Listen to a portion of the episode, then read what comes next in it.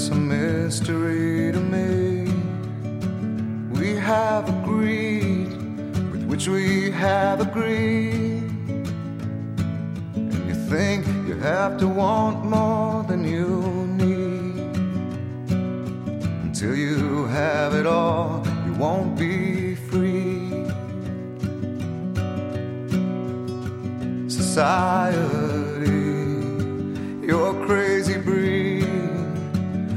hope you're not lonely without me.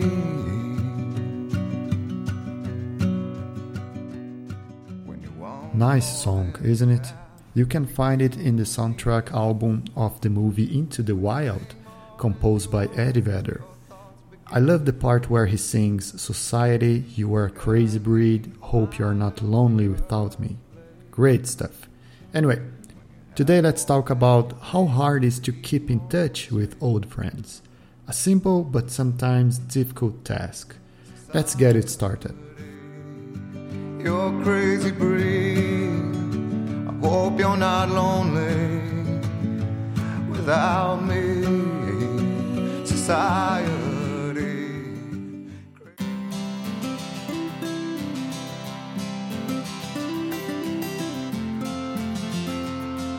I was talking to my long friend Rafael the other day about how hard it is to keep in touch nowadays.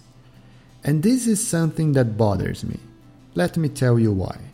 Look, I love where I live. I love this city to death. I don't consider moving to another city soon. However, I've got to assume that my closest friends don't live here. Well, it's a matter of logic since I lived in another city for 27 years. My whole childhood and youth I spent in another place, so it's safe to say that my closest friends are from there. Before I digress here, there is something important to say. That doesn't mean I don't have great friends here in Itilhas. I have amazing friends here, people who I like and respect.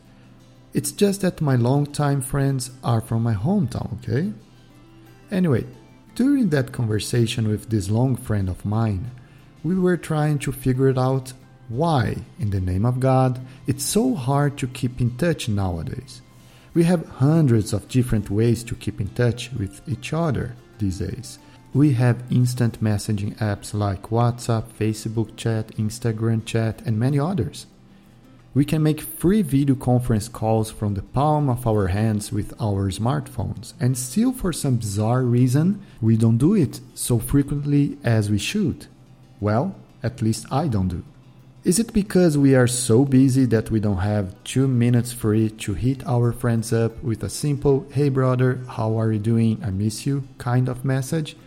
Well, I think that's not a good excuse because probably you spend more than two minutes on Instagram doing nothing important, just scrolling down the pictures, right? Yeah, maybe these two minutes would be enough time for you to send a message to your buddy.